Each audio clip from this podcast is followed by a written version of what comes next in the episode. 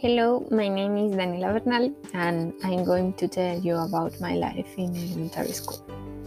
When I was a little girl, I attended in elementary school at Colegio Alberto Pérez. I used to be a very punctual and organized person. I didn't use it to be late. I didn't like either being late for school. Honestly, I was hardly ever late for school.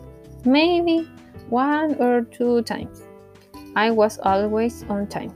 I was ashamed to be late and it made me feel bad about myself.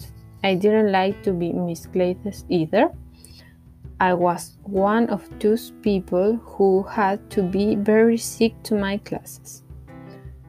Once I got sick and my mom took me to the doctor. The doctor gave me a full week of leave. I wanted to die because I wanted to attend class just as always. I didn't like being late on homework as I always had to be the best. In elementary school, we had two uniforms, which changed depending on the level which you went. Until fourth grade, I used to wear white sport shoes with a blue jumpsuit and a red t-shirt that had the school insignia.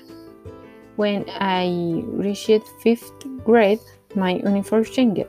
I started wearing a blue jumper with a white school shirt and black shoes. Honestly, I never liked the school uniform.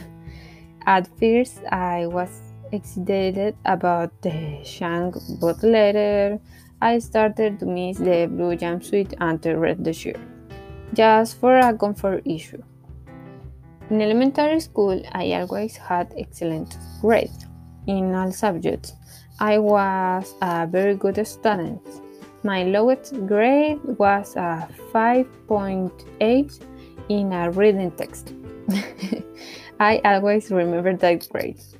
I was one of those girls who had everything in order which always carried out the homework for the day, the one who studied two days before the test. I used to be an organized and responsible girl. My parents never worried about my grades or my homework because they knew that I did it alone. When they told me to do my homework, it made me hungry. In first grade, my head teacher was called Pilar, and she was very nice. I never had problems with her. I think that even I had affection for her. That years, my teacher chose me to win the San Pedro Poveda Award. I was very happy, very, very, very happy, because for me that award was a reflection for all the effort I had that year. But as in every story, it has a villain, Miss Pilar, assistant. She was a person who always challenged me. She moved a little and challenged me. She is the only teacher that I didn't used to like. She was a very innocent person. At least the following years, she was not my teacher. After that day, I continued being a responsibility and organized girl. To end this episode, I wanted to tell you that I was always satisfied with my marks and my organization. I was very lucky in the elementary school.